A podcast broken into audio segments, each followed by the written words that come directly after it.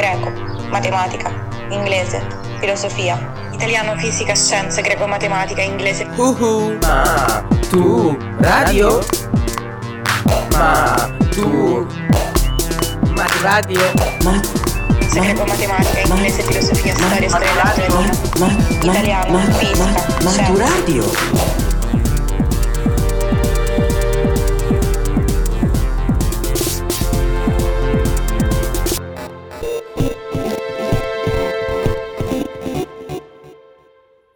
Podcast di inglese per l'esame di maturità letto da Nila Prisco, The Early Victorian Age, Charles Dickens and Industrial England. This is the artistic greatness of Dickens, before and after which there is really nothing to be said. He had the power of creating people, both possible and impossible, who were simply precious and priceless people, and anything subtler added to that really only weakened it. G.K. Chesterton, The Victorian Age in Literature. Who calls him spurious and shoddy shall do it over my lifeless body. I heartily invite such birds to come outside and say those words. Dorothy Parker in a pig's eye view of literature from Sunset Gun. Here is something we don't talk about often in literary textbooks.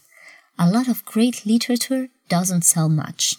Sure, critics love it, and we talk about it using words like important and influential and celebrated. People who are interested in books know all about it. But in terms of broad commercial appeal, well, the truth is a lot of novels and poems that figure prominently in our textbooks didn't really sell a whole lot of copies when they were first published, and not that many people actually read them. It's funny to think about it. You know who did sell a lot of copies during his lifetime? Charles Dickens. In fact, it's possible that no other writer in history has ever sold as many copies as Charles Dickens, plain and simple. In Victorian England, and largely in the United States, Dickens wasn't just the most famous writer of his time, he was the biggest celebrity around. His reading tours were packed with adoring fans, and during his events in the USA, actual ticket scalpers would sell last minute tickets outside the venue like at a modern day rock concert. His books have over the years been adapted to over 200 copies, not to mention stage musicals, dramas, comic books, and more. In short, Charles Dickens was an unbelievably successful writer. This is where our story should start. Before everything we can say about Dickens' style and his characters, about his social commentary and his criticism of Victorian society, we need to stop and consider this. Charles Dickens wrote novels that people loved. His books were enjoyed by intellectuals, but children on the street too pulled their money together to buy the new issue of the magazine that contained his new chapter. They were read by the rich and by the poor, by college professors and by illiterate people who got someone to read them out loud for them. And we love those novels to this day. So before we learn about his life and analyze a few of his innumerable major works, let us keep in mind that Dickens wrote books that were fun, that reading them was and still is a great pleasure, and that's a pretty good thing if you're a writer. Life. Charles Dickens was born on February 7, 1812, in Portsmouth, England. He spent his childhood years until the age of 11 in the town of Chatham, in Kent, where he was a happy child who loved the outdoors and read adventure novels. This happy childhood came to an abrupt end in 1824, when Dickens was 12. Over the years in Kent, his father, John Dickens, had amassed debts he could no longer pay, and in accordance to the law at the time, was arrested and put in the debtor's prison. In order to make money to survive and help his family, 12 year old Charles was forced to leave his school and go work for 10 hours a day at Warren's blacking warehouse in London, where his job was to paste labels on pots of boot polish in an old rat infested building along the River Thames. It is the central experience of Dickens' youth, and one that forever impressed in him a deep sensitivity for the suffering of the poor and a great rage at the unfair social system that produced such inequality. The darkest period of Dickens' childhood would be narrated most prominently in his most autobiographical novel, David Copperfield, 1850, which Dickens always regarded as his favorite. In spite of a lack of formal education, Dickens quickly found work as a journalist, first as a legal, then a political reporter. It was toward the end of this period, in 1836, that Dickens published his first work, the collection of newspaper pieces, Sketches by Boz. As a result of the success of the stories, publishers Chapman and Hall offered young Dickens a contract to write monthly stories for them. This became the Pickwick Papers, 1836, the book that immediately made Dickens famous and which he immediately followed by his first masterpiece, the novel Oliver Twist, 1838. From the start, the fiction of Charles Dickens was published in a serialized format. New chapters came out in magazines once a month, later once a week, and only after the complete magazine run of the story they were collected and printed as a book. It was a form of publishing that was exploding in popularity in Victorian England, but while other writers used it too, Thomas Hardy, for example, started his career as a serial writer, nobody was nearly as successful as Dickens.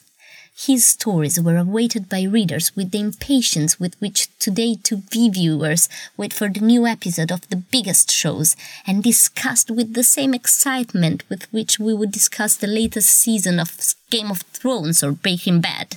It is said that when the last installment of The Old Curiosity Shop came out in 1841, American fans were so worried about the fate of the protagonist that they ran to the piers in New York City to yell at the sailors coming on ships from England, Is little Nell alive? Speaking of American fans, it was at this time that the already super famous Dickens embarked on his first tour, like a rock star, really, giving speeches and performing readings from his works all across the United States for most of 1842. He was by then only 30 years old. After returning to England, Dickens wrote his first commercially unsuccessful novel, Martin Chuzzlewit, and as a result decided to pay for the publication of his next book himself, at considerable financial risk.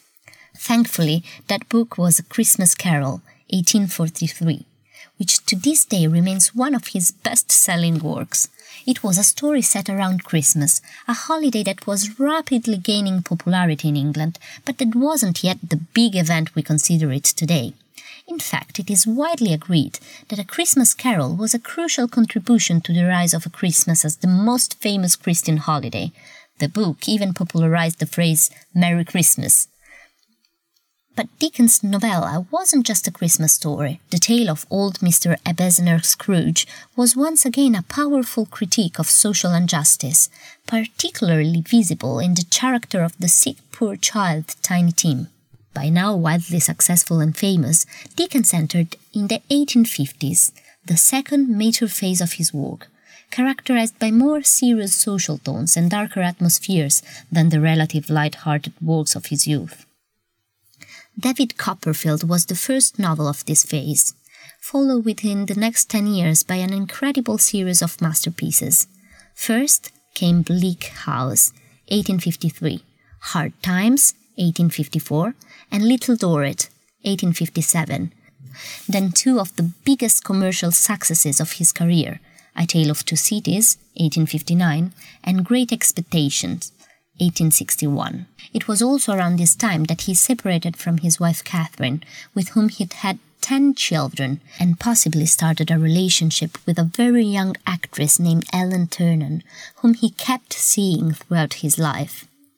Dickens was now at the absolute peak of his phenomenal career, and after another novel, the beautiful Our Mutual Friend, 1865, he embarked on a new American tour, performing in 76 events across the country, for which he was paid the amazing sum of 19,000 pounds, the equivalent of over 2.2 million pounds today, or 2.5 million euros. Back in England with his health failing, he started a last tour of farewell readings between 1868 and 1869, performing famous passages from his books that were advertised pretty much like rock concerts today. After these, he retired on his house in the country, working on his new unfinished novel, The Mystery of Edwin Drood. He died there on June 8, 1870, and was buried in the prestigious Poets' Corner at Westminster Abbey. Major works. It's very hard to choose just a few examples from the production of such a prolific and well known writer. Dickens' novels have withstood the test of time and have survived the snobbish criticism of those readers who found him too sentimental and, well, cheesy, which he was, but proudly and wonderfully so. By the way, the list of his haters includes Oscar Wilde, Franz Kafka, Aldous Huxley, and partly Virginia Woolf, who had a real love hate relationship with his work. But in order to get at least a first look at the style and themes of Dickens' writing, it's worth analyzing more closely at least three of his most successful books. The early novel Oliver Twist, 1838, and the major masterpieces A Tale of Two Cities, 1859, and Great Expectations, 1861. Oliver Twist was the book that really turned Charles Dickens into a literary celebrity. The success of the story of the little orphan Oliver has been so vast over the last 180 years that it's impossible to sum it up properly. Let's just mention that it has been adapted countless times in different mediums and in the most different ways imaginable, including a wildly successful Broadway musical, Oliver, a serious Roman Polanski movie, Oliver Twist, and a Walt Disney animated feature starring talking dogs, Oliver and Company. The book tells the story of Oliver Twist, an orphan raised in abject poverty in a workhouse and later sent out as an apprentice to an undertaker.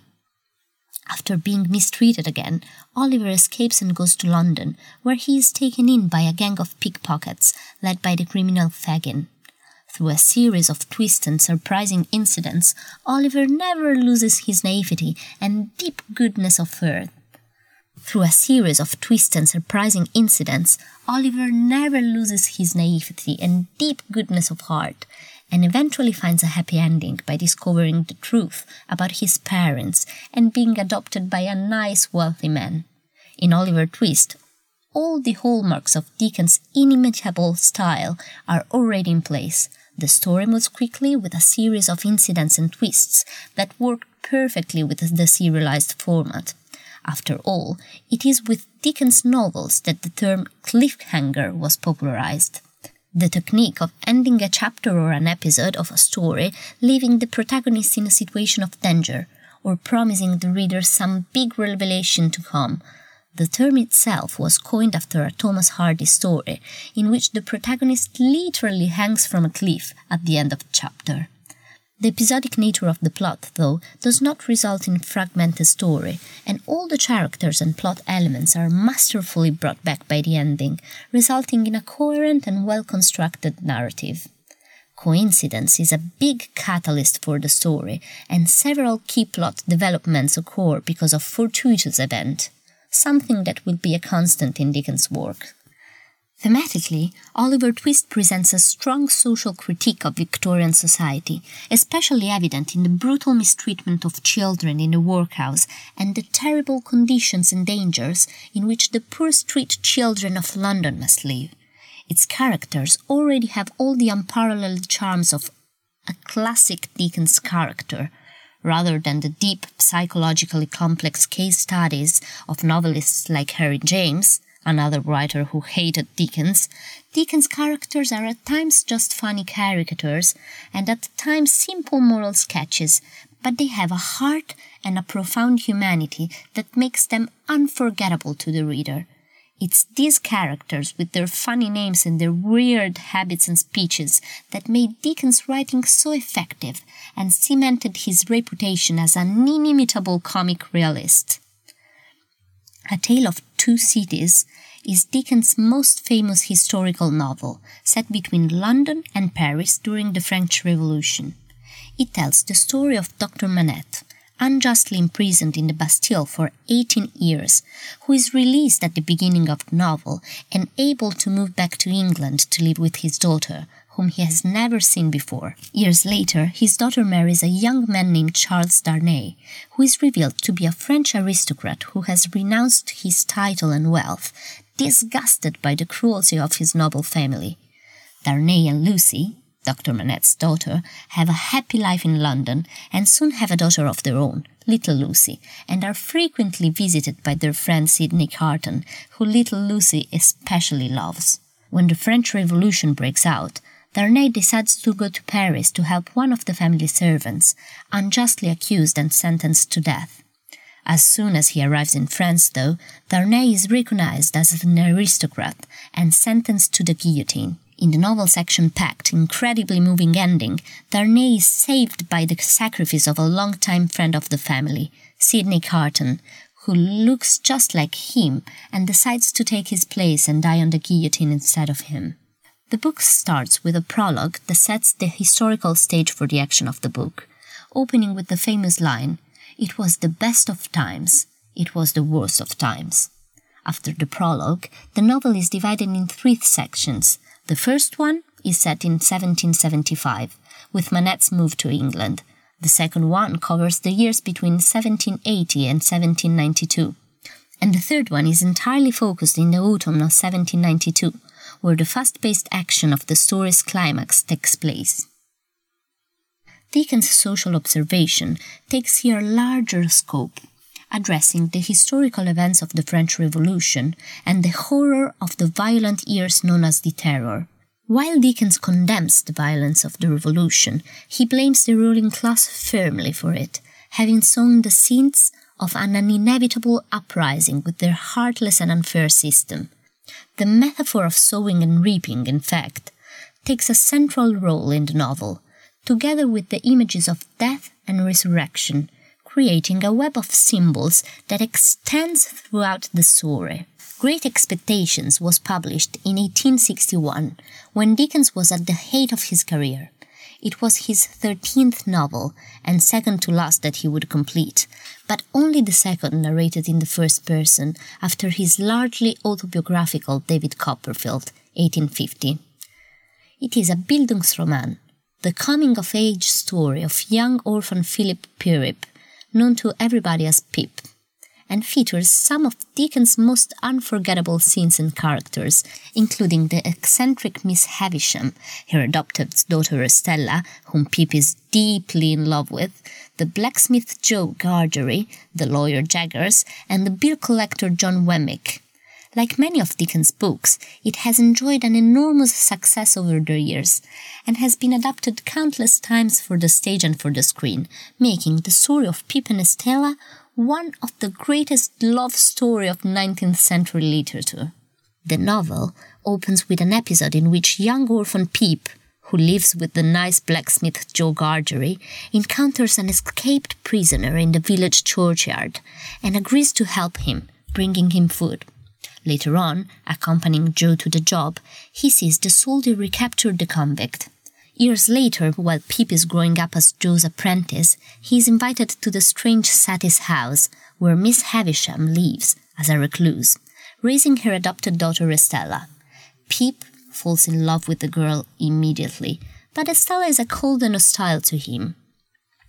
Soon, the lawyer's Jaggers arrive at Joe's house, revealing that Pip has inherited a great fortune on the condition that he moves to London to be raised as a gentleman. From then on, the novel follows Pip's life in London, his friendship with young Herbert Pocket, and Pip's infrequent and disappointing encounters with Stella, who he still loves. In a typically Dickensian series of plot twists, it is revealed that Pip's fortune doesn't come from Miss Havisham, as he'd always thought, but from old Abel Magwitch, the convict he'd helped as a boy in the churchyard. Magwitch, who has made his fortune in Australia and has come back to meet Pip, and who is revealed to be also the long lost father of Estella, is still a wanted criminal in England, and Pip tries to help him escape the country. Magwitch is finally caught, but dies happily knowing that Pip has grown up to be a good man and learning that his daughter is still alive. Dickens revised his original ending for the story, where Stella, who is a widow, marries another man and not Pip, which was considered too sad by his friend, the writer Edward Bulwer Lytton. In the published ending, Pip and Estella reconcile by the ruins of Satis house.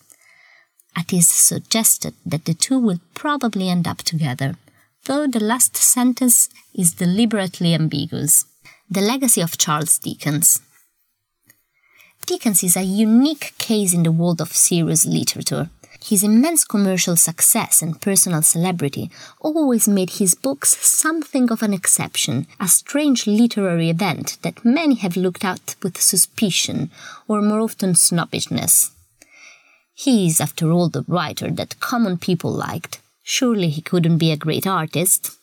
But the truth is that the novels of Charles Dickens remain one of those rare, glorious cases of great serious art that is commercially successful, and there is really nothing wrong with that.